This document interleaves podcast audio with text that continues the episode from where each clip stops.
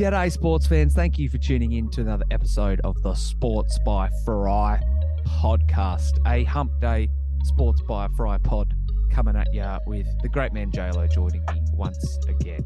There's uh, not a lot of basketball stuff to cover at the moment, but Jake and I are going to start to preview, uh, or review, I should say, the off season decisions from a bunch of NBA teams. Today we looked at the Northwest Division, and I think we'll unpack it a division in the subsequent podcasts that'll follow. So there's a bit of basketball stuff there for the hoop heads. I am going to ramp up a bit of NFL coverage as well. Teams are back at training camp. NFL fantasy season is just around the corner. Didn't dive into that a ton today, but I did cover plenty of AFL fantasy stuff. The large fries and Coke continue to just slowly move backwards in the rankings, which is not ideal. But with six trades to go, I'm finally looking at getting my last rookie off the field and making a couple of other tweaks. And I talk uh, a couple of trade tactics with JLo and what he's trying to do with the Quisblorken boys as well.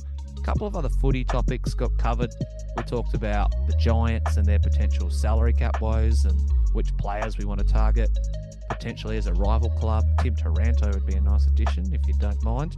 And of course, we paid a bit of homage to David Mundy and Josh Kennedy, two icons of West Australian football, announcing their retirement this week. So we're sad to see them go, but yeah, we talk about their fantastic decorated careers and round it out with a Mount Rushmore that I hate to say it, but I think JLo got the better of me in. So, Ripper Sportsby Pod coming for you. Let's dive into today's episode.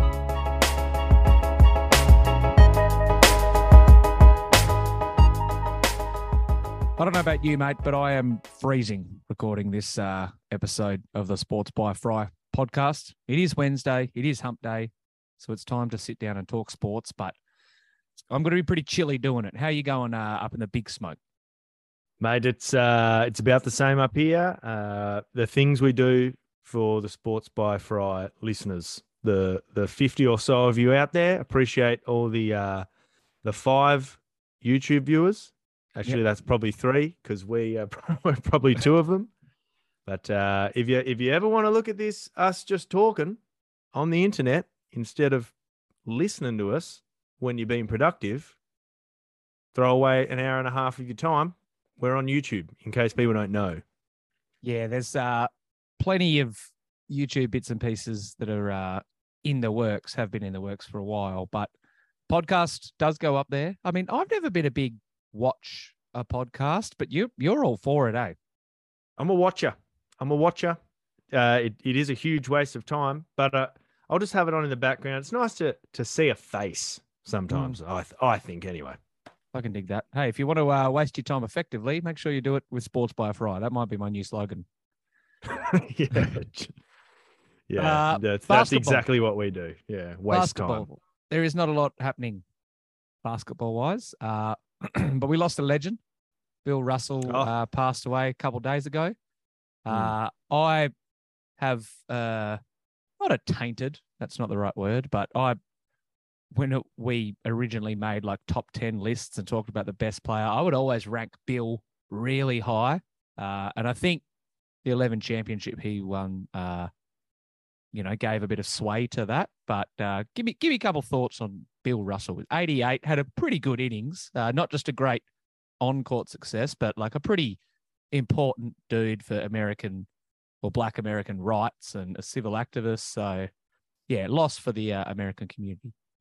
Yeah, that's definitely the big thing that pops to my mind when I think of um, Bill Russell is is what he did off the court. Um, there's a, there's that great photo of him, Muhammad Ali, and I think a young Abdul Jabbar, mm. probably a Lou Alcindor at that point, maybe. Um, and yeah, I think um, his legacy is probably bigger than basketball and will live on forever. Um, but you know what he did on the court was pretty special, and I, I would have loved to see him kicking in his prime in today's NBA, just to see how dominant he might have been, particularly on the defensive end. So just I, un- uh, unreal, unreal bloke. Yeah, great dude.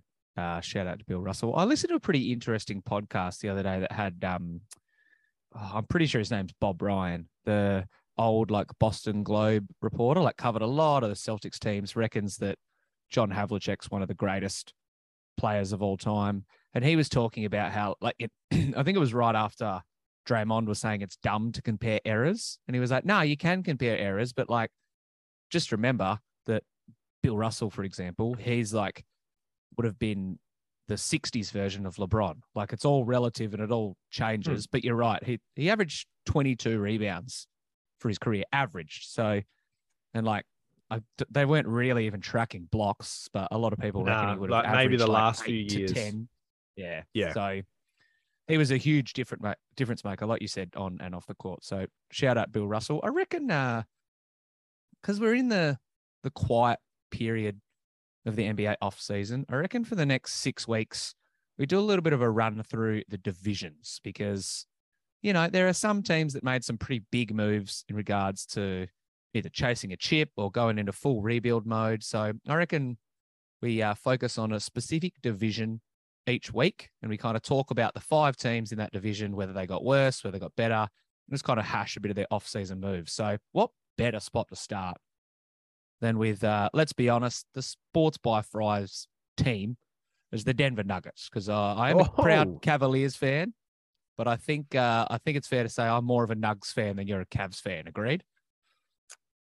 Yeah, that's probably fair. Yeah. That's yeah, yeah, I'll pay that. And you, look, it's because I was listening to a podcast today. The Denver Nuggets are just a fascinating bloody team. Like, Yeah. Are we listening to a podcast or were you watching a podcast? I was watching it actually. Yeah. Um, the storylines this year for the Nuggets are fascinating. There's so many interesting. Like they had number five.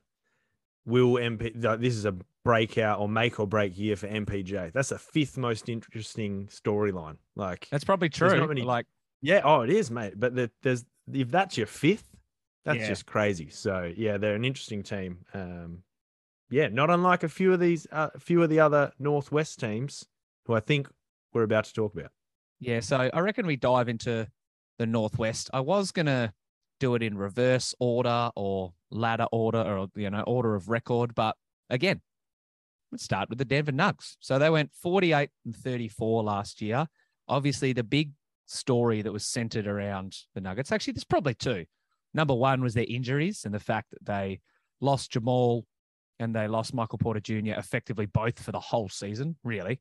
Uh, Yep. And the second factor was Nikola Jokic backing up his MVP win because there's a lot of crew that, you know, when he won it the first year, from memory, it was like Embiid and LeBron were also like really top tier contenders. And then he, a lot of people saying Yeah. he was like the last man standing, but he backed that up, was better last year, even not necessarily from a per game perspective, but you could just see he was continuing to ascend. And he's probably a top handful player in the league now, without a doubt. So, how are you feeling about the Denver Nuggets and where they're sitting rolling into uh, season 2022 23? I feel very good. And Jokic's per game stats were better last year. Went up in points, went up in rebounds. Like I think he was second in the league in rebounds. Like it's not overlook that. Um, but yeah, I feel look, I'm cautiously optimistic. Injuries are scary. Um, Mm. thank goodness, and this will hurt Derrick Rose.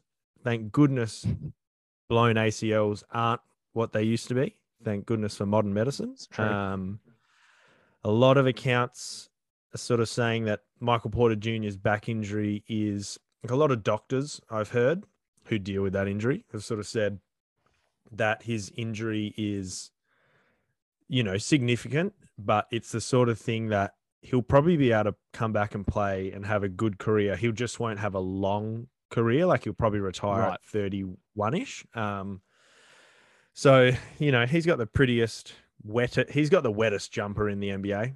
So It's not the putting first him time out you've the- said that on this podcast. I reckon that's, Mate, you know, we might need to start a tally. it's bloody facts. That's what Yeah. it is. Yeah, get that. Um, uh, respect to Steph Curry and Kevin Durant, but MPJ's jumper is wetter um, then Steph Curry. Maybe that's a big call, Yeah. but anyway, um, it's it's just uh, anyway. So him out on a corner. Bones Hyland coming off the bench. He's the man off the bench now. Very exciting. We've added some defense, and I, I really the thing I'm so excited to see is Jokic, Murray, Porter, and Gordon because we got those like I don't know. It must have only been like eight games when Gordon was shipped in, and they looked like unstoppable World beaters. Basketball. Yeah. world beaters playing beautiful basketball, and then obviously the the knee injury to Murray. So I'm cautiously optimistic. Injuries are pretty scary, but I'm excited to see how Bones progresses. Did you see him the other day in the Brunson League? Nah. So the Brunson League is one of the like more prestigious uh pro ams. Summer leagues, like, yeah. Yeah, like it's not the Drew League, but it's it's been around for like 80 years or 50 years or something crazy. Yeah, right. So it's been it's been there. He scored 62 in the Brunson League, got the win, and he everyone in the crowd, and I think he even said himself, could have beaten the record, but the guy who held the record passed away in the last year or something like that. So he Right. out of respect didn't break it. Like what a baller, first of all, what a legend. And Awesome second of all, like he was just giving cats buckets. He's added size. So I feel pretty good. I love our off-season signings. Um, even DeAndre Jordan, just a good veteran presence off the very, very end of the bench. So yeah, I feel pretty good about the Nuggets, and I think we should be at the top of the West. Don't know how you feel. 21 bucks they're paying to win the chip right now, which was like the eighth, seventh longest odds when I had a look. Because as I was doing prep for this, I was looking at their ins and outs and I was like, look, you lost Will Barton, they lost Monte Morris, like dudes that have been important pieces for the last, say, three or four years. But I think that they definitely raised their floor and got better with like Mm. the role players and the pieces they put around the roster. Like DeAndre Jordan, laugh as much as you want, but you know, he's a dude. He's He's a made an all body. NBA team. He's a warm body, yeah. Um, Yeah. and Bones Hyland improving, I think, is another big one. I think, you know, if you've got him and Campazzo's probably not long for He's the gone. NBA. Oh, has he? Yeah, he's gone. Yeah, he's Ah. not on the Nuggets. Oh, fair enough. Turtle Faku. But I still think, yeah, with Bones, Bruce Brown, Bruce Brown's a like weird, weird player. But I think that like you throw his weird in with Nikola Jokic's weird, it just gives them like lineups and I guess like d- different, um, what's the word? Different combinations that you can throw at other teams that not a lot of teams could probably combat. And Jokic is a bit of a unicorn himself. So you add another dude in there who's like, you know, playing center for Brooklyn for a period of time as like a screen and roll type of dude. I think the health of Jamal and Porter Jr. will really obviously dictate how far these dudes go. That goes without saying. But yeah, I think regardless of how healthy they are, and by all reports, like you said, seems like they're all going to have the green light, which is wicked for Nugs fans. But I think the pieces that they've got around the edges got better. So it makes me excited to see, you know, how far this team can go. Because, like you said, you're right. I think post All Star break when they had Porter, Jamal, Jokic, MPJ, and um, oh sorry, Aaron Gordon, and who was the fifth bloke in that? Will lineup. And Will Barton. So you put KCP in that. It's Yep. better defensively than you don't. You're not exactly lacking offense with Jamal Porter Jr. and Jokic. It'd be very interesting to see what that five man group can achieve. They just essentially went into the offseason with a plan. It's build around Jokic. What do we lack? It's defense. So they added KCP as a great wing defender. And actually it's Mm. wing defense that they we really lacked. And Bruce Brown's a like a ridiculously good defender, great cutter. True. So it's all pieces that fit around Jokic. I think um, Zeke Nnaji will probably actually start at the five off the bench. No, he won't start. He'll be the Yeah, I know what five off meant. the bench. I think DeAndre Jordan will literally not play much.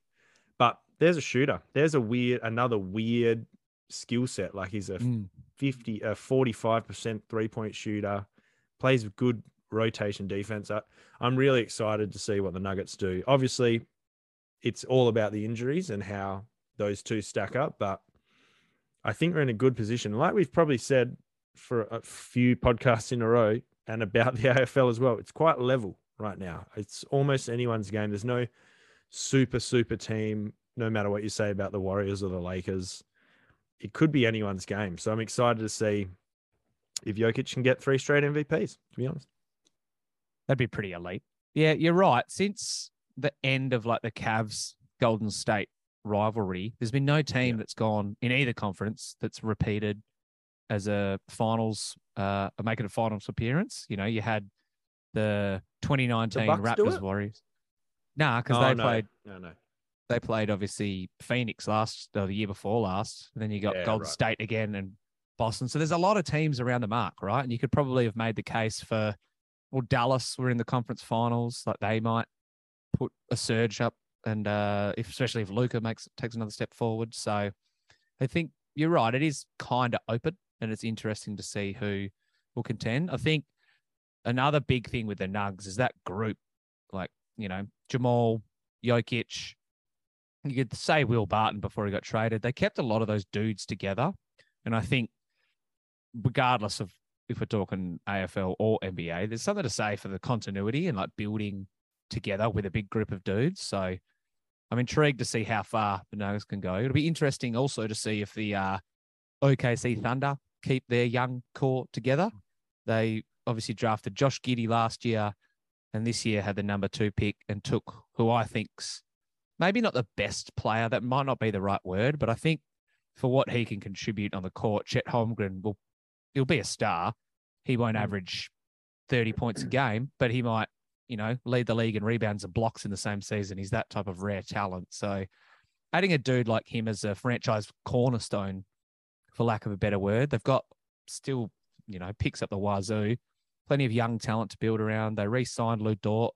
They didn't really lose anything. A couple of, you know, scrappy free agents and other dudes who are on like one year deals. So what do you reckon OKC? I don't know if this is the year that they kind of start to ascend. I still think they've got some lumps to go through, but they've got it feels like they've got most of the pieces. Shai Gilgeous Alexander as well, near all star before he got shut down. So where are you sitting with the Thunder? Yeah, I well look, they're going to be one of the, if not the league pass team of the year. I yeah, think okay. Don't hate that. Just what Lou can do. Um, oh, sorry, not Lou. Chet can do is going to be super intriguing.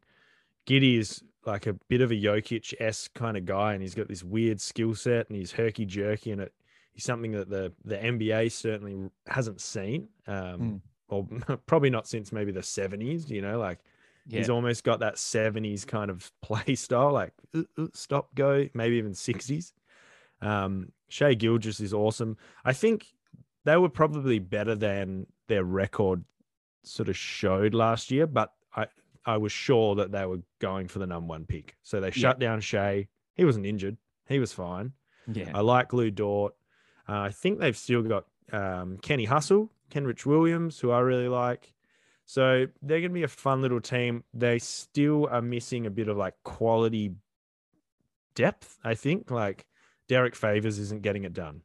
That those that you need those sort of hardened veterans at those backup or sort of fifth and fourth on fifth spots.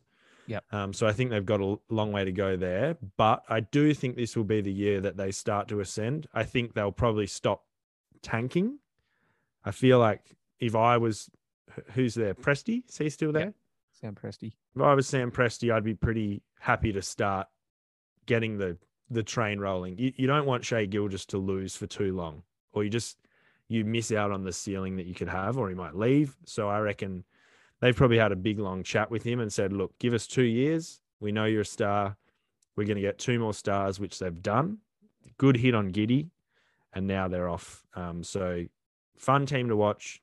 They'll start to ascend, but they're still going to be a long way off the mark because of those backup spots, the depth. You're right. They don't have a lot of depth. I think Darius Bazley is another dude who comes to mind. Mm. Teo Maledon. Tre Mann. Uh, I like Tre Mann. Pokusevski. Yeah, Tre Mann. Like again, they've got a lot of the pieces, but yeah, I don't know how they all fit into the puzzle. And there's not a lot of veterans on that roster, with the exception of Derrick Favors and a couple of other randoms. So Yeah. there will be some big L's. I won't be surprised if I see that. Uh, not for nothing, they managed to poach uh, Chip Engelland, the renowned shooting coach, who everyone thinks is yeah. the best shooting coach in the league from the Spurs. So that bodes well for Giddey, who you know doesn't have the prettiest jump shot, but yeah. he's an Aussie. so you know he's doesn't going have to a work pretty hard. jump shot. True.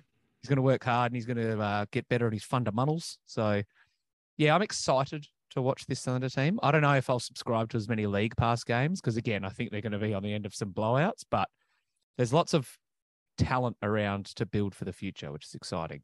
I don't think uh, you could say the same for Portland. They've got some pieces, but I feel like they are destined as the next team, uh, next cab off the rank, to just middle it. They're right exactly where you and I say you don't want to be as an NBA team. They were 27 and 55 last year, but they didn't have Dame for a big chunk of the year. Obviously, they traded CJ McCollum as well. Anthony Simons had a bit of a coming out party, but they only really added Gary Payton II and Jerami Grant in the offseason. Didn't really lose anything of note. So that's a plus. But I don't know if those two ins with the re signing of Anthony Simons and Jusuf Nurkic, don't know if that like team is good enough to, you know, bounce out of the play in or really you could even still miss the play in. Like we just said, the Thunder are going to get a bit better. You think of a lot of the teams below them, Utah and San Antonio seem like they're going to embrace the tank, but the Timberwolves will be a bit better. The Clippers are in the play in last year. They're going to be better. So I don't know if I'm in or out on the Blazers. Their rookie that they drafted, Shaedon Sharpe, looks like an intriguing watch as well. But are you high or low or just middling on the uh, Portland prospects next season? Look, I'm, I'm looking through their roster right now. I don't hate it. Mm. I'm just thinking, you know, you've got Amp Simons, Lillard's good. I do like the signing of Jerami Grant. I think Gary Payton's elite at what he does and will only get better. What's he? Oh shit, he's 29. Okay. Um yeah. Oh, I, I, wonder what's going to happen with Joe Ingles' knee. That's he's signed with intriguing. the Bucks since uh oh. since their last team. Okay. Well, never mind then. Josh um, Hart's anyway, another one on their team that's interesting as well. Yeah, is Kris Dunn still there? I'll be honest. I, I no I'm looking at the roster. I'm like, where did he even come from? I really like Kris Dunn though. Um, look, there's not quite enough there for me to get really excited. I'm I'm a I'm a Jusuf Nurkic hater. Like I understand he's he's okay, but he's a, one of the leakiest. Him and KAT are two of the worst defensive big men in the league. So that's a huge problem straight out the gate. Um, Yep, you've talked me out of it. I was high a second ago, but now, nah, I'm off them. Bugger For what it's worth, I think it Kris Dunn is still on the Blazers, but well, he may also have been on the Blazers and is now a free agent, just sitting in limbo without a deal. Yeah, I mean, yeah, yeah. there's pieces there to like, and I think the biggest factor that will obviously contribute to what Portland does is not just Dame, because we know he's probably going to pencil in 27 points a night, but what's Anthony Simons going to do next to Dame? Because when he popped off last year and was averaging like 20, 20 plus points, Lillard wasn't playing with him. So can he be that sidekick like CJ McCollum had to adapt and learn how to do? If the two can, you know, combine for let's say 45 a night and you get a bit of a punch from Jerami Grant as well, Josh Hart, Jusuf Nurkic, they could finish eighth or ninth and then battle for a playoff spot if they win a couple playing games. But the more I look at their roster, I've just I can't get excited by a lot of it. There doesn't seem like there's a lot of upside. Yeah. You know what I mean? You're hinging no, on a lot of things agree. going right. I definitely agree. One thing that might make it more exciting is a cheeky double on Dame Lillard for scoring title, because that's definitely on the on the table. That's definitely that's on true. the cards, mate. Might have to. So uh, maybe just uh, have a think about that. I don't know. I reckon before the season starts, we'll do a bit of a uh, a long shot, or not even a long shot, but like a betting preview. Be like, yep, I'm put, putting my name to this bloke for scoring title, this, this, and this, and see if it pays off. Because more often than not, we tend to hit on some of these things. So, just quietly on the, uh, this is a circle back to the Nuggets. Uh, Bones Hyland double, Bones Hyland double for most improved, and if he gets most improved, there's a chance he wins six man. So, oh yeah, okay. Just think about that. Double it for up. second, chuck on a multi for a second, I've done the uh, AFL thing. I was like, is he still el- eligible for the Rising Star Award? Did he like yeah. not play enough games? Yeah, right.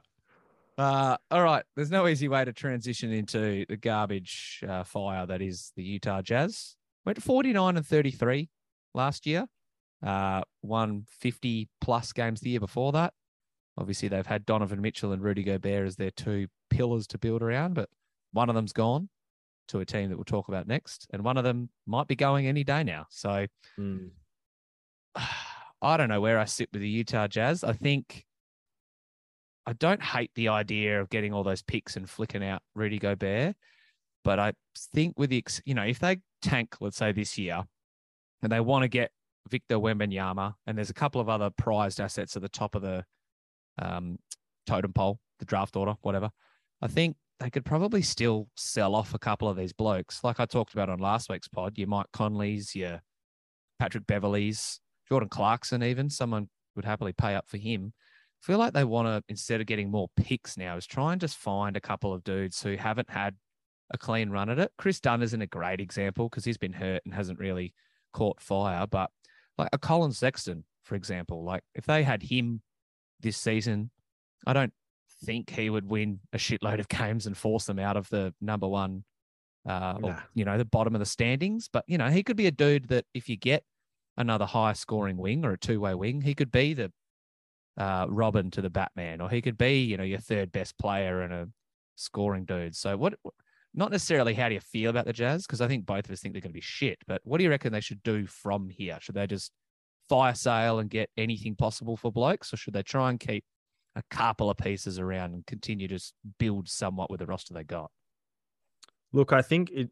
They probably so they've got. Is it mostly Minnesota's picks that they got? Yeah, I think they got one player who was drafted in the most recent draft, but then it's all future Minnesota picks. So you probably would want some other teams' picks Mm. I would think. So finding a way to manuf- manufacture that, don't know how to do that. Um, Bojan Bogdanov, Bogdanovic might be an option to. You could Another probably one. pick yep. up a like a late or middle first rounder, because yeah, I don't think those Minnesota picks will do it. Although if they do bad enough, then obviously they're in business. I I'm looking and seeing that they they obviously got Beasley and Vanderbilt in that trade, which I don't mind. I think they're two. I don't like Malik Beasley as a person, or he's a right player. Um, seems like a prick, but yeah, Vanderbilt I really like. There's a guy who's never really got a clean run of it. He was a All American, and he just I think he'd done his knee coming up to the draft. So I think he's actually a really good player. He looked okay next to KAT last year, so I don't mind that. It, did they get um, Alexander Walker as well? Am I seeing? They signed or traded for him last year, but I think there's a good get... there's a guy who's never had a clean run at it. I would say he's a bucket. True. So, yeah, I think I would go down a similar route to, to what you're saying though. Maybe try and pick up a few other teams' picks who might go bust, but also you do need to you need somebody playing for you. You need to and have a some sort of contingency for when a Wembanyama comes in or whoever else is in that draft class. You don't want them to come in with a bunch of like young, snooty, out for themselves players, you need some yep. guidance. So Mike Conley, if he's still there, might be a good option. But uh, other than that, you're kind of like, well, there's no one. Rudy Gay, maybe is he still there? yeah, I think he's yeah, on like the last last legs of his NBA career, though. To be honest, uh, Alexander Walker was involved in that uh, monumental Portland trade that saw CJ go to Portland, and then Utah got involved and flicked a couple of pieces around. So you're right. Right. Him, Vanderbilt, those type of dudes, I reckon, is what they should be throwing darts mm. at. Because all you need, you don't need one of them to become Kevin Durant. You just need like a couple of them to, like, I don't know why this is the first bloke that sprung to mind, but one of them could just become like a Derek Fisher, just be like a mm. key contributor to winning because they don't have the cornerstone to build around yet. And you could flick a couple of those Minnesota picks on draft night and maybe shuffle a few things around. I think the Donovan Mitchell landing spot will be interesting to watch. Like if he goes to the Knicks, do the Knicks sacrifice a lot of picks? Uh, do I don't know? Does a team like Charlotte throw their hat into the ring? That the picks could be intriguing if that thing blows up in a couple of years. So there are teams that you could price some picks away that would be intriguing. But yeah, I don't think Utah is going to be very intriguing to watch either way this year, which is a shame because no they're bringing back the uh, purple Jazz jerseys with the mountains on them. So, oh, yeah. Yeah, not exactly a great time to do that because I don't know who, which Utah player's jersey you'd want right now. Mm, no, no one. Uh, the Timberwolves now are the proud owner of Rudy Gobert, as uh, most mm. basketball fans are aware. I've tossed and turned whether I like this move or not of them trading for Gobert. But you're right. You said it earlier that KAT is a bit of a sieve on defense. He's not known for being a stopper. And I think you and I are both just out on KAT in general. But again, he could be the third best player on that team if you put Ant Edwards at the top of the um, talent pool and he takes another massive step and becomes like an all NBA guy. Rudy Gobert's your defensive stopper who catches lobs, and Karl-Anthony Towns just gets his 20 and spots up behind the three point line. It could work. They obviously, in that trade, sacrificed a bit of depth. Like you said, they lost Vanderbilt, Beasley, Beverley, but they signed Kyle Anderson. They added a couple of other pieces around the fringes. So, do you reckon the Timberwolves did enough to push themselves into the top six out west, or are they probably going to be in the play-in game again, battling for one of those final seeds? I think they they could have put the pushed themselves into the top four. Let's mm. like this could go really well. Like they've addressed a they've addressed a huge weakness, big man defense. KAT's not a great rebounder, so they've got that rim protection, and that you're going to get a step forward from Ant Edwards. I think D'Angelo Russell's still a good player, still a dangerous player. You've got oh I don't know what's on there. Jordan McLaughlin. Uh, oh, actually, I like Jaden McDaniels too. They've got some players who are yeah, he is handy, pretty solid. So you're they might be a they might be tenth. It might go totally wrong, but what I would suspect is it gives them a lot of flexibility with sort of staggered rotations. So you can start Joe, uh, Rudy next to KAT, and then take Rudy off for five minutes and chuck him on with the second unit, and all of a sudden you've got a elite defensive second unit, which might have been where they went a bit wrong. They had a really good defense last year as well. So yeah, adding right. a three-time defensive player of the year next to like Naz Reid, Taurean Prince, um, they have Pas- Paschall, Paschall, Paschall, Eric Paschall. Yep. I think he Paschall came over from the trade yeah, like they've got some really interesting players. So I, I am weirdly high on them, even though I'm spewing they're in my division. Don't like KAT. Got a bit of a rivalry with Gobert, but um, they could they could give a lot of teams a lot of problems. They might not, might be a total bust, but it's either going to be it's a high risk, high reward proposition. But you kind of got to do that in the NBA when you don't have a they don't have a bona fide superstar yet. Ant Edwards might get there, but they've made a splash. So I think at first I was turned off by how many picks they gave up. But if you're successful, who gives a fuck? Like the future first rounders that could be in the 20s, of course, you want to have, you know, as many dart throws to try and get that talent that can help you succeed and win a chip. But there's nothing wrong with them like trading back in if they find a player they like who slides, or there's plenty of ways around it. So I'm in a similar camp. I think I'm warming to them going not all in, but making this splash for Gobert. No one's signing in Minnesota. So if you've got a quartet of Gobert, KAT, uh, Anthony Edwards, and D'Angelo Russell to build around, there's definitely worse out there. So uh, yeah, I think I think they have done enough to kind of push themselves, maybe not into like championship contention yet, halfway through the season maybe. or a third of the way through the season. Maybe. Yeah, if it's working, who knows? But I think that they definitely got better with this trade, which as an NBA team, if you can get better while giving up four first rounders, not a bad thing. And you got to remember, we're not on the inside. And so mm.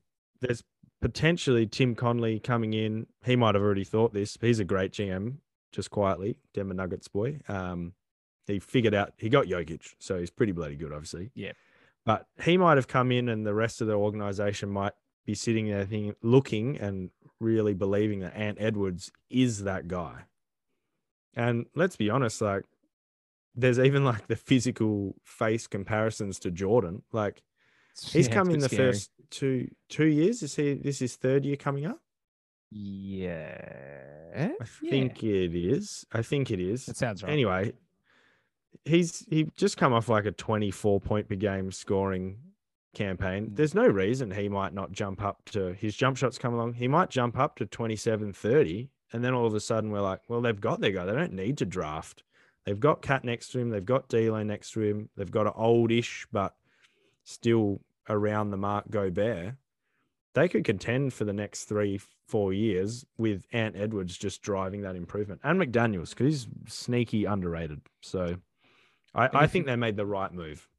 Yeah. If you've got that dude to build around and those other like accompanying stars, then really we're not talking you, need to find someone to help you in the draft. We're just talking complementary pieces at that point. And Yeah. if they're contending, there's going to be plenty of blokes lining up to uh, jump ship and join Minnesota, which is a sentence I never thought I would say. So there you go. Yeah. Tim Connelly, mate, he's found a MVP at pick 41. So you can find whatever you want wherever in the draft if you look hard enough. Let's be yeah, honest. true. Just got to have the right uh, right man calling the shots. I reckon uh, next week we'll pivot, and go to the Eastern Conference, but Yep. that's good. I like a uh, like a little bit of a synopsis of what's happened in the off season so far. I was going to do a little bit of NFL stuff and start to talk a bit of NFL fantasy because all the franchises are back doing their training camp and NFL fantasy isn't at the forefront of my uh, sports passion, but it's something I definitely get around each year. So we might do a little uh, tidbit next week. But Yep. we're still focusing on AFL fantasy because uh, there's three Bloody weeks to go, and you've managed to outscore me once again, taking the season ledger to six for JLo and thirteen for Frosty. But yeah, I'm over it. I don't love my team.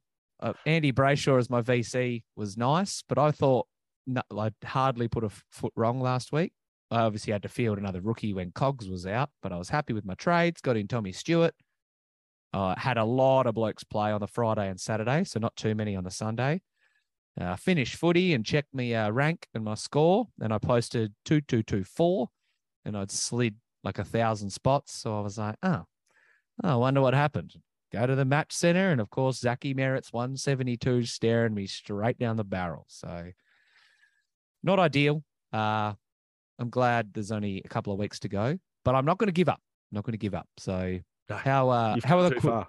exactly how are the Quisporkum boys flying, rolling into round 21? Yeah, we're pretty good. I'm at that point where I'm like, who the fuck do I trade out? And I feel like that's a common conversation I've had with Mm. quite a few uh, fantasy punters over this week. And I must admit, I don't fucking know. So I feel that's a bloody good position to be in. Obviously, had the two top scorers from last week in Rodog and Merritt. So Mm. you captain Merritt? no, I VC'd Brace. I VC'd Oh, yeah, so- okay, you take that. you take it. Um, so yeah, I'm pretty happy. Uh, don't really know what to do. So I guess we're just gonna. Oh, hopefully we can come up with some good shit on this podcast, mate. Oh, we will very quickly. I think because my trade plans are not too eventful. I'm still fielding Jai Culley. I was last week. I was hoping that yeah, hoping he You're could fielding know, Culley. was fielding Culley. Yep. Oh, last week. You're not Last doing this week. No, well, I can't because the bloke's uh, Well, yeah, given. Noah Anderson a little uh, to the chin, so he's out of the lineup. Attaboy. I could. Attaboy. What's his third pro game? Yeah, fuck you, Noah Anderson. Who do you think you are? Bang. I'm Jai Culley. Um, so yeah, I need to come up with a different solution. And I was looking at potentially playing Josh Carmichael if he comes into the 22, but I need to get the rookies off my field. So I had a bit of bank left over and trading out my man Massimo D'Ambrosio. Pains me to do it, but flicking him down to Jye Menzie, who was Essendon's uh, Medi sub, and I, I kind of rate mid-season pick. Okay. I then can go Jai Culley up to Zach Butters and have exactly zero in the bank. He's about the best I can get to. But I think the reason I'm going to go for Butters is because the only other league I'm still in, the big Lock Pethick League, uh, with quite a bit of prize money uh, up for grabs, bloke I'm playing this week also has Butters. So I'm like, if I get him, that cancels it out. And then there's only a couple of other uniques that can uh, determine the result, if you get what I'm saying. Very tactical. Very tactical, Frosty. I don't mind. He's been going all right. He's been been going all right. And he's cheap as fuck, obviously, because he burnt me earlier in the year. But Yeah. hey, what Yeah, we're all on that. We're all on that boat, mate. You're not wrong. On that Zach Butters point, before uh, we get into your trade maneuvers, how many blokes have you got in your fantasy side that started the year in your team that are still there? Because Butters for me will be one who I obviously ditched and then brought back in. But How many blokes have you had that you picked in round one that are still in your side now? Uh, let me just quickly count. That's Jayden Short, Jack Crisp Good two, one. Lachie Neale three, Merritt four. He's been out, but he came back in. Cripps five. Uh, didn't have him. I can't. I didn't have him either. Baz Smith six, Cogs seven, Dunkley eight, Taranto nine, Romarsh ten. It's a pretty good list. Pretty good list of characters. I uh, don't have as many, but A. Brayshaw, Crisp, Sicily, a couple of bench blokes, I think, as well, floating around. Uh, Lockie Neal, McRae. Didn't start the season with Tim English. Was thinking about it, but did not. And then I've got Dunkley, Cogs, and now obviously back in the side as Butters. So I think I got eight or so. But yeah, I saw someone pose that question earlier, and I was like, oh, I wonder how many blokes I've still got kicking. It's interesting. Yeah, no, I've I've gone all right. A few went in and out though, so I don't know if you can count that, but I, I'm Yeah, going to count it. So 10. repay the faith. Um, all right, Yeah. so let's let's talk through who you're flicking out because I'll be honest, if I wasn't doing that Culley move, and I've had a bit of a tinker around if I decide to play Carmichael, I was in the same boat. I was like, oh, there's a couple of dudes that I want to get rid of, like your Das Cameron, Sean Darcy, maybe even someone like McRae who's been struggling the last few weeks, Crispy as well, but. Hmm. Yeah, I don't know. I don't love any of the moves. So we where the Quisplorkin boys at? Talk me through it. So the blokes who I think are who I'm worried about, I'm worried about Himmelberg Mhm. after last week. Played a bit of started up forward and that hurt his score. I think he went back and then got tagged or something. So Yeah, he could come good. Nick Daicos is still there. He's Ooh, I don't know what to do with him. And the other one is Tim Kelly. I kind of got stuck with him uh, off the back of the four touch game, but he, he bounced back and had a 97. He's got the Crows coming up who just give up a ton of tackles and a ton of points. You saw the the boys last week do it and Cripps and Walshy. So part of me thinks I'll keep Tim around. So Yep. what I've done at the moment, and this is uh, very early stages, and it's pending a, an inclusion, but I think I'm going to trade out Himmelberg and Daicos. I'm going to save a whole lot of money and go down to Aaron Hall if he Mhm. plays. Because let's be honest, he'll probably play and get a 120, and everyone will be like, "Why don't I have him?" I did it two games ago. A Couple was like, weeks ago, "Oh, yeah. If I'd if I'd known he was playing, he would have come straight in. And the other bloke, I think I'm going to jump back on, back on. Oh, I'm pretty sure he's on your never again list, but I think it's the Dayne Zorko. I think he's Oh, he's back enough. He's had two pretty decent scores. He's worth absolutely nothing. nothing. Hmm. And that's going to leave me with 309k in the bank for next week. That's pretty nice. Yeah, Zorko So- in his two games back has had 86 and 97. So Yeah.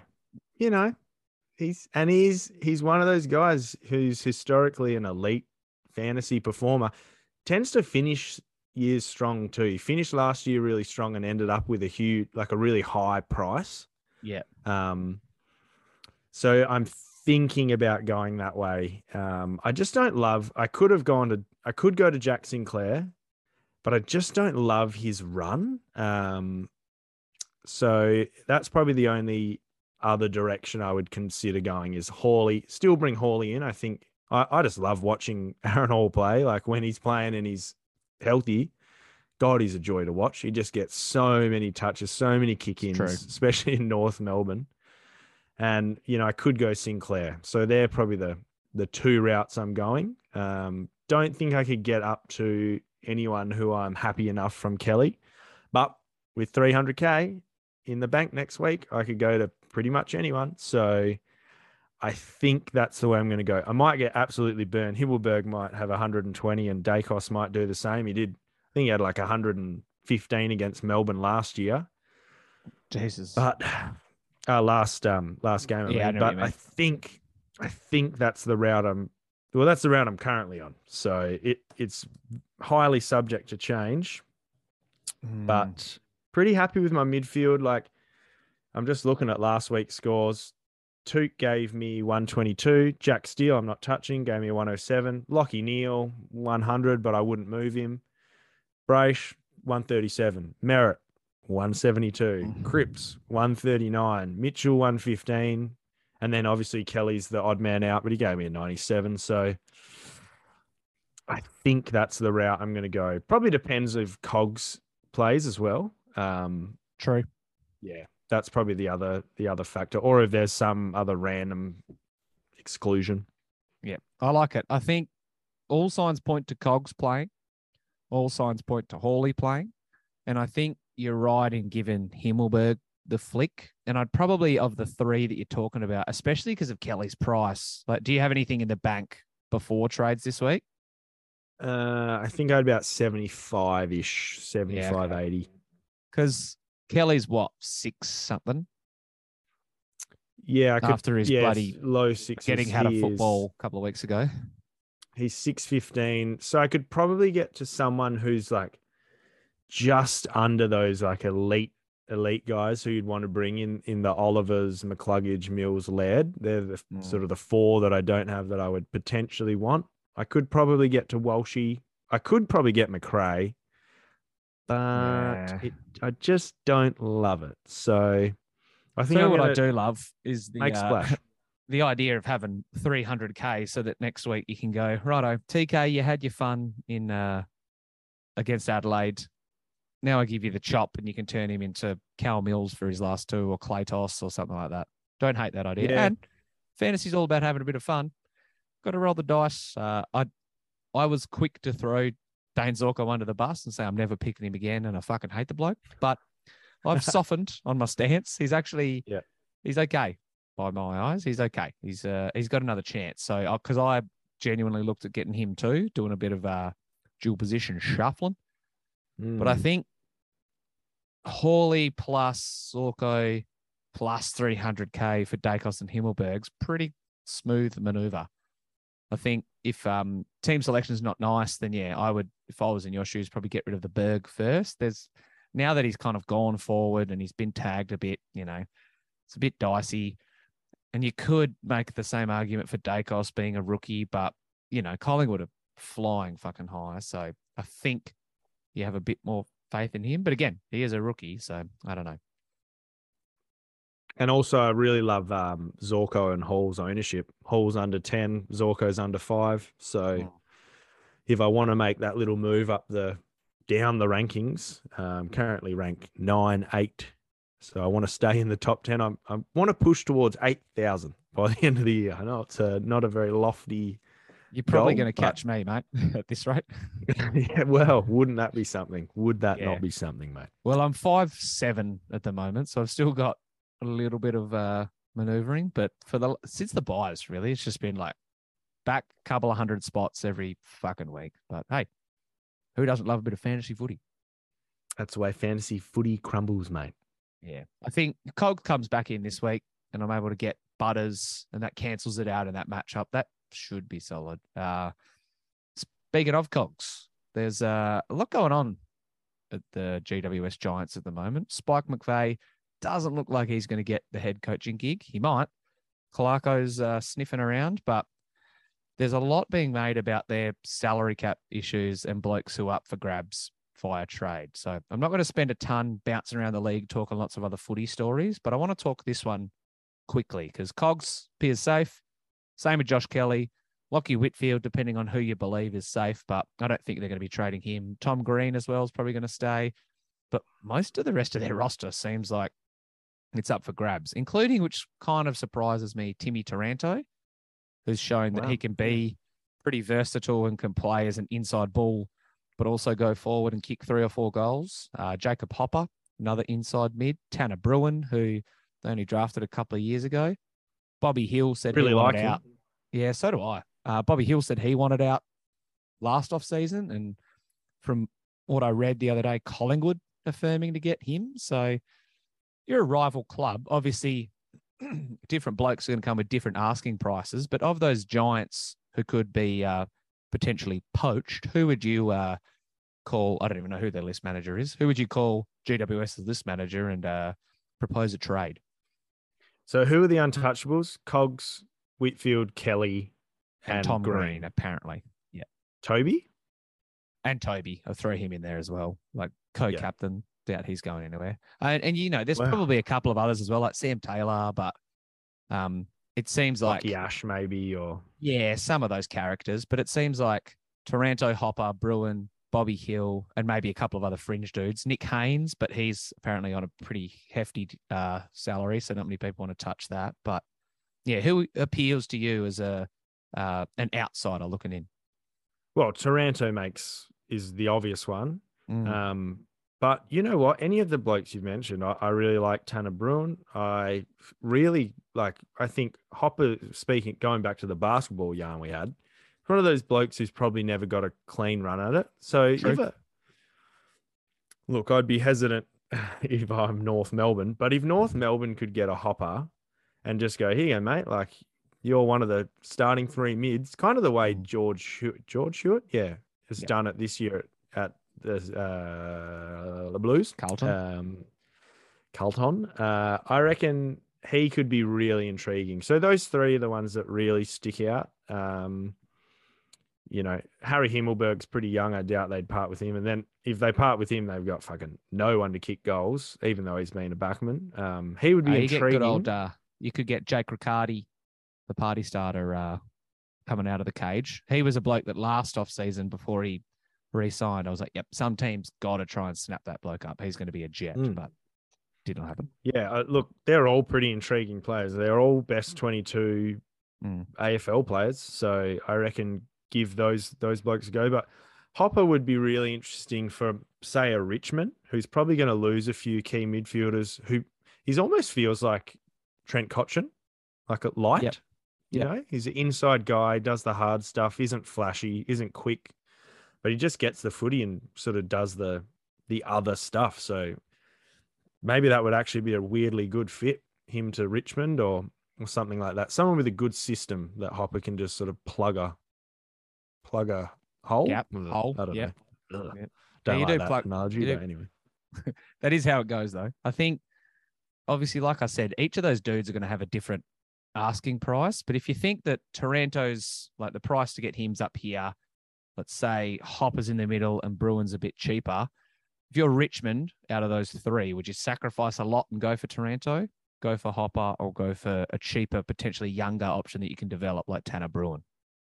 Uh, well, look, you go for Taranto. It doesn't feel like Richmond. I don't think they need the draft. They don't feel like they're in that position. I feel like Yeah, if they could add Tim, if they could add Tim Taranto, that would almost reopen their window in my mind a little bit. If if you if you're one of the people who thinks it's closed, I don't think it's closed. I think I think Shai Bolton, Liam Baker just re-signed. I think they have enough in them to sort of propel them forward. They've still got Lynch up forward. They've still Yeah, got okay. a solid back line.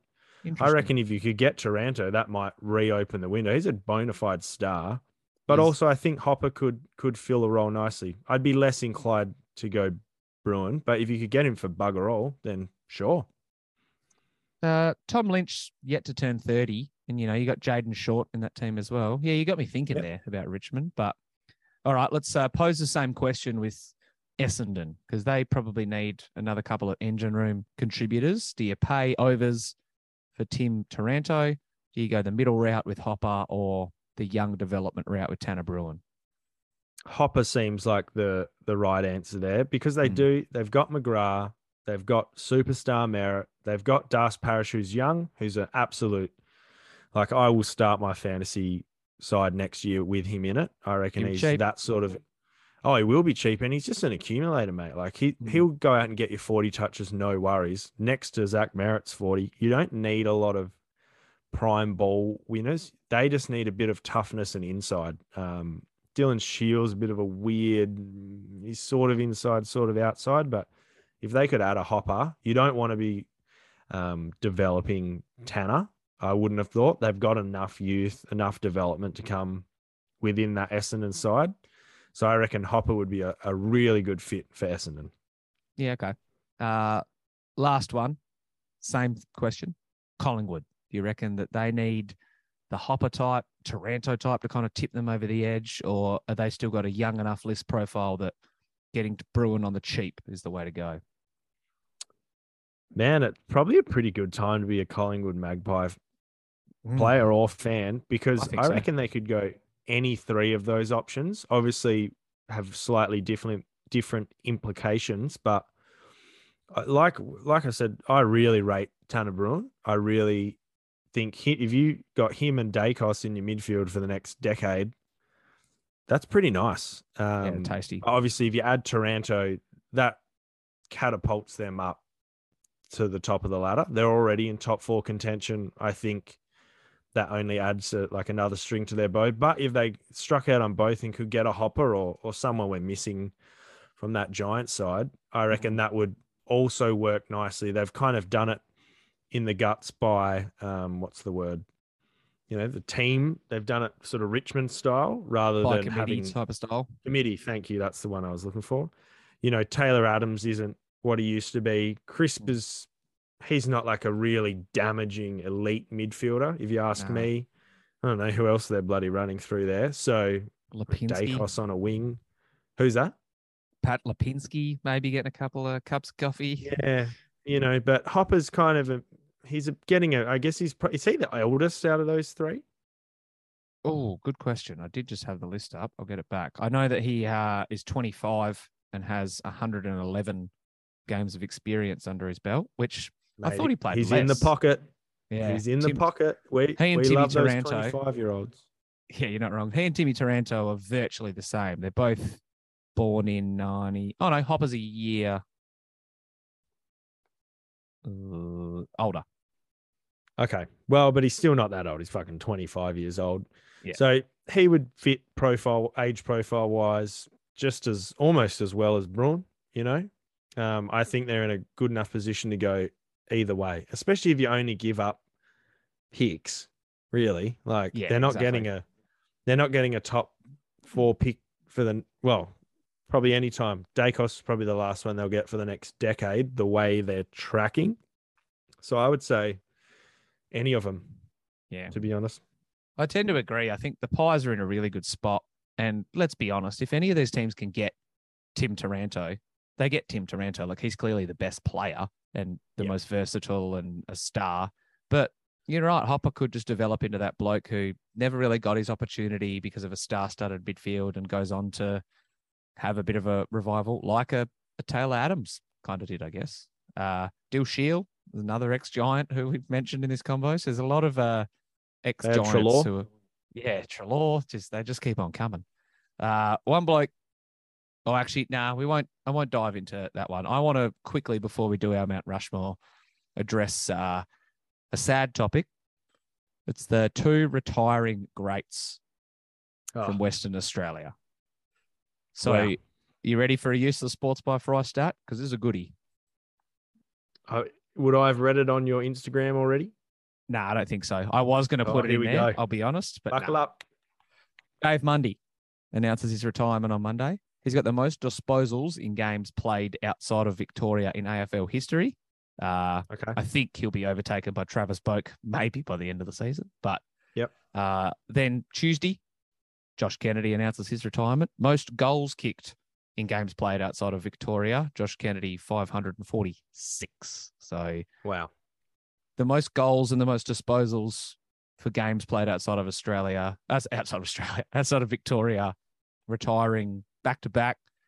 Sad day, sad day for WA footy fans. I mean, I am a proud Freo supporter, but I do love JK, the only Eagle to have uh, three bags of 10 plus, uh, dual Coleman medal, should have had three.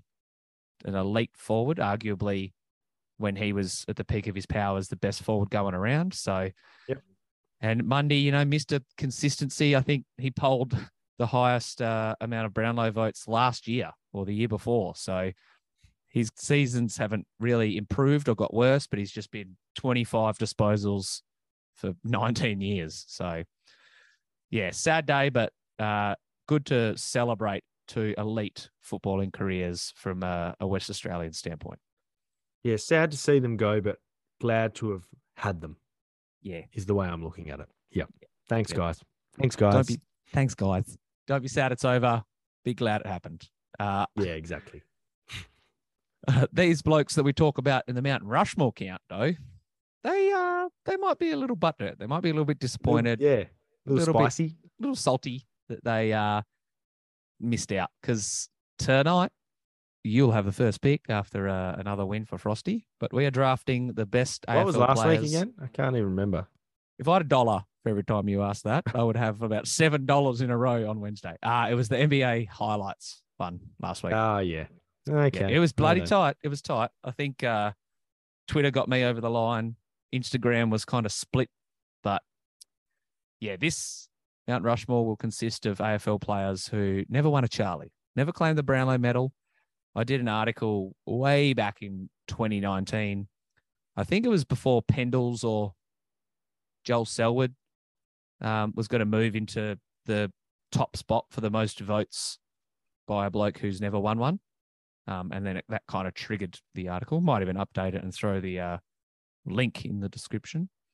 Fun fact: as I was researching this, the I was like clicking through articles, and then the second one I went on to, I was like, I didn't look at any of the website. I just scrolled straight to the to the list and read like the first two sentences, and I was like, I reckon this is Fry's bit of writing. Like I could recognize your writing. There just you go. the way you write and the way so and I was like, hey, it's number two. You're number two on the list of the best players to never win a Brownlow in Google search. I'll take it. I'll take it because that's not an uncommon Google search. Let's hope. No. Yeah. Kinda. All right. Uh, I was. Uh, it was interesting to build this list because obviously, like I said, when I did that article, a lot of the players I talked about were guys who had the most Brownlow votes but didn't win one. But there's some other Right. guys like you think about the draft we did a couple of weeks ago of the best players to play under 250 games. You could maybe make the case for some of them to Definitely. be like deserving Brownlow winners. So kick us off. I think personally I've got a clear one in mind, but there's a there's a couple of moving parts that'll uh, dictate my draft. So the floor is yours, my friend. Oh damn! I actually wish I didn't have the number one pick because it, you kind of have to think, oh well, who could I like? Will he pick this bloke and can I Hmm. sneak him under the radar? Oh, but there is some there's some bloody good players. Let's be. This is a list of elite blokes. I think I'm going to go with a a bloke who a lot of people say is the greatest to ever do it. Yeah. And that could, I know that's not given too much away early in this list because there's probably three blokes on this list who could make that argument about. But this bloke was uh, just like unstoppable in his prime. Played the hardest position on the field, kicked a lot of goals, got a lot of the footy, and was just, you know, he was bigger than the game when he did it. So I'm going to pick with my number one pick, Wayne the King Carey. Oh, okay. Yeah, I think just being able to have him on my list and picking one of the guys next who you don't pick, I feel pretty excited about. So I think grabbing Wayne Carey number one, I'm I'm looking forward to see what people think. He'll look good on a graphic in his blue and white Will. too. Will. I uh I'll be honest, like until a couple of months ago, I never really had a scope of how good Duck was as a footballer. Like I knew he was one of the greats, but I never watched much of him. I heard it all, but then I did a bit of a number crunch and like looked through his resume and I was like, oh, this bloke like might be one of the greatest to ever do it. So yeah, especially because he had that weird period where he wasn't playing, where he was still Yeah. good. Yeah. bizarre, eh? Uh there was two other blokes who I was kind of thinking you were talking about when you were doing that, and uh, neither of them were the ones you took. So I'm going to take one of Mm. them now, who fits a very similar mold to the character you just took, but subtract maybe a decade. Uh, another Yep. bloke who is probably the greatest to do what he did. Uh, sits in the top handful of goal kickers in AFL history. His son won one. So I'm going to take Gary Ablett Sr. with the second pick. And there's, again, you could go a lot of different directions, but when we're talking like the best players to play footy, you can't not mention the name Ablett. In fact, Gary Ablett Jr. might be the best. He's probably Hmm. our generation's best. Uh, but yeah, senior was no scrub either, obviously. So he's going to be my first pick. Wow, this gets hard now. Mm. Ah. You know what? I'm gonna I'm gonna go with the guy who was my number three on my list. So, you know, I actually never got to see this bloke play. So that probably tells you I'm about to pick. But he's widely regarded as the greatest to ever do it. Tough as nails. So tough he broke a goalpost. Uh, don't know how many games he pl- played, but he's he's one of the characters who's influenced the game post career as well. Commentary, coaching. True. It's a good point. I'm picking the the man Leigh Matthews. Uh, just especially because you you put the, his stash on a graphic, you're picking up some votes, no Yep. matter what. So how old Leigh do you Matthews, reckon? well- uh, how old do you reckon Leigh Matthews is? Because I've just had a look. He uh, he coached. 71? Oh, he's seventy. Well done. He coached 460 games and he played 332. So there's a bloke who's moly! had some shit to do with footy. Yeah, he he he. You can't bring up a greatest of all time list without his name coming up. So True. pretty happy to grab Lethal Leigh Matthews. A lot of people surprised he never won a Brownlow. So I'll take him. Welcome to the club, Leigh. I agree. He should have probably been the third cab off the rank and a good pick there. Mm. This is a homer pick. There's plenty of justification in it. He's got the most votes out of any player not to win one. But I'm taking my favorite player, arguably of all time, in Scott Pendlebury, who has probably had the most consistent. You know, we just talked about Dave Mundy.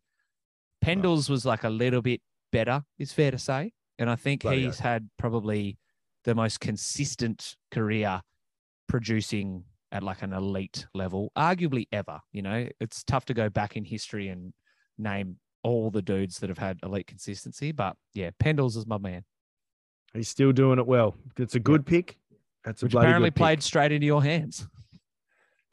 Oh yeah, and this and this is what this guy was my number one on the draft board. Oh, But I, yeah, so I've I've risked it, and I've got the biscuit because I'm well going to pick. Another one of those guys. You could argue he's in the goat conversation. He's played 300 and a million games. He's kicked over a thousand goals. Ah, I was going to try and take him next. Well played. I'm picking Lancelin, Buddy Franklin. And I feel like if I lose this one, I'll be absolutely spewing. As good as Pendles is and as good as Senior is, I feel like grabbing Buddy with number with the six, what no, fifth, pick. Oh, oh, mate, I'm excited. So welcome to the club, bud. Um, yeah, two Hawks. Can't go wrong if you're going to have two Hawks to have Leigh Matthews and Lance Franklin. Yeah, I Yeah, mate. If you pick a picture of him, maybe put him in a surrounded by a sea of uh, people as he's celebrating his thousandth goal. That would Yeah, be okay. nice. I could do that. Uh, I've still got that photo saved on my phone that I one day want to put on a t-shirt, so that could be easily done. Beautiful. Perfect. Uh, yeah, look, that's thrown a spanner a little bit. I Go was with hoping, your heart. Nah, not yet. I was hoping I could uh, get him later, like I said, with my third pick. I was eyeballing him, but I'm not unhappy that I got Pendles. So Yep. I do wonder which route to go down now because there's a couple of elder statesmen who probably won't get me the graphic vote, but if I put their names up in lights, that'd be great. And then there's a couple of modern day or modern, oh yeah, modern day champs that I could throw into this spot. I think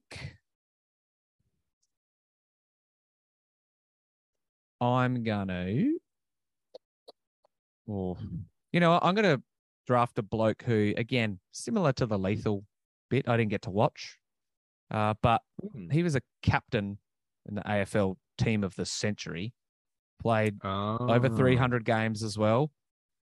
And, you know, I- think he passed away before our time, even really, but he is just celebrated in footy folklore and his playing career was just as good apparently as his Oh. name. So Okay. I'm going to take Teddy Whitten uh, Wow. this late in the piece, who, like I said, going off a couple of other second-handed opinions, but every list I looked at, he just kept bobbing up. And a bloke who's the captain in the AFL team of the century has got to Hmm. have done a couple of good things in his footy career. Well, he was not even on my list. I sort of thought uh, you know he was in the in the the stratosphere that I was Mhm. occupying, not on my list. So, look, I feel a bit forward heavy. I feel a bit forward heavy, but I think I'm going to pick another forward, and I'm going to be a bastard. That's what I'm going to be. I'm going to pick the only man to win an All Australia or be named All Australian all three ends of the ground or all three spots. including the interchange. Yep. Oh, all four then. Yeah. Uh, 700 goals on the dot, I think. On the dot. right? Yep. 300 and something games. The greatest 53. docker to ever lace them up.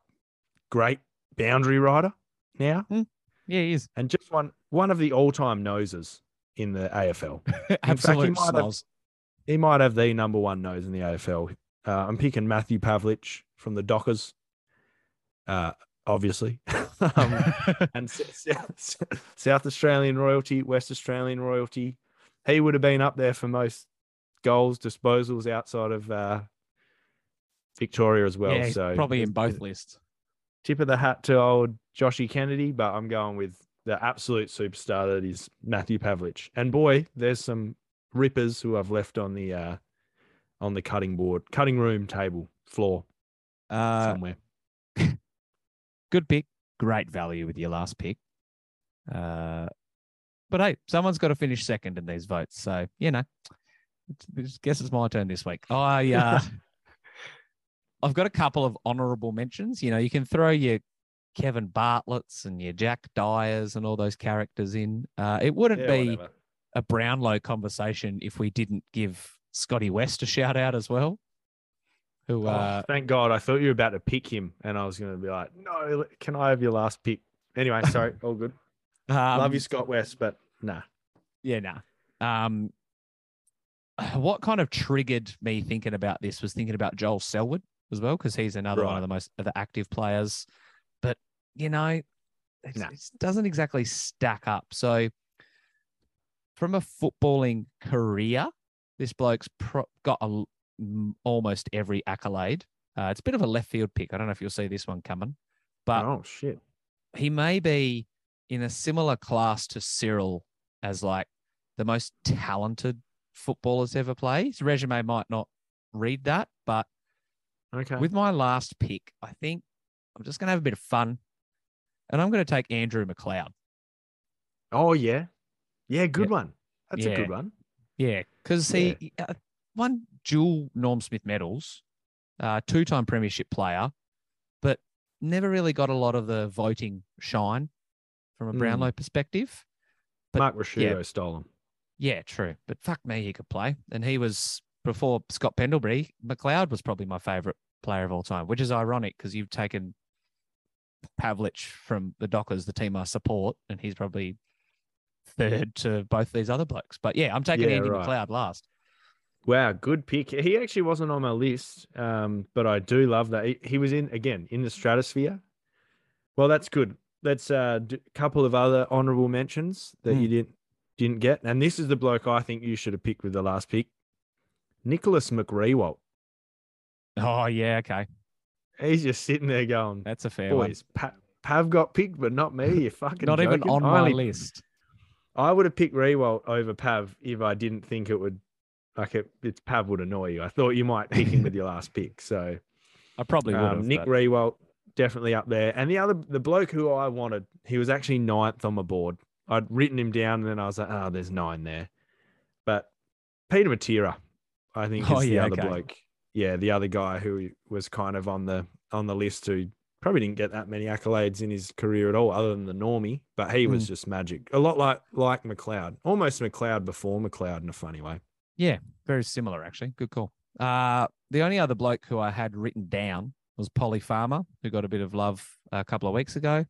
But again, you want like a bit of longevity thing. His footballing career, not just uh, narrowed to AFL or VFL AFL, was elite. But yeah, made his Mm. hay in a lot of state leagues. So yeah, good. I'll have to uh, start brainstorming who I'm going to take with the number one pick next week. Then I guess. Wow, yeah, the buddy third with my third is pretty good. So yeah, yeah. That's You never know. Twitter might save you once again. Twitter might save you again. the people will decide. Uh, good luck to the Kusplorken boys this week. Hopefully, the Hawley uh, Zorko combination pays off. Don't hate it. Maybe. Maybe you want to invest some of that hard earned cash away from Dayne Zorko and Aaron Hall, who burn coaches from time to time. But part of the Mm. season's all about having a bit of fun and rolling the dice. So I did not think it heading into round 21 as a combination would be bringing in Dayne Zorko, Aaron Hall, and Zak Butters, but that's the world we No. live in. just literally three blokes who've burnt the co- coaches this like the most this Probably year. that, yeah. So- I'll trade in Braden Bruce as well, and we'll just tie a nice little bow on the whole fucking thing. Yeah. So I'm done a real Timberwolves here. Could really work. Could go horribly wrong. High risk, high reward. Let's figure it out. All right. Thanks again for sitting down, JLo. Another Ripper podcast. We'll do it again next week, mate.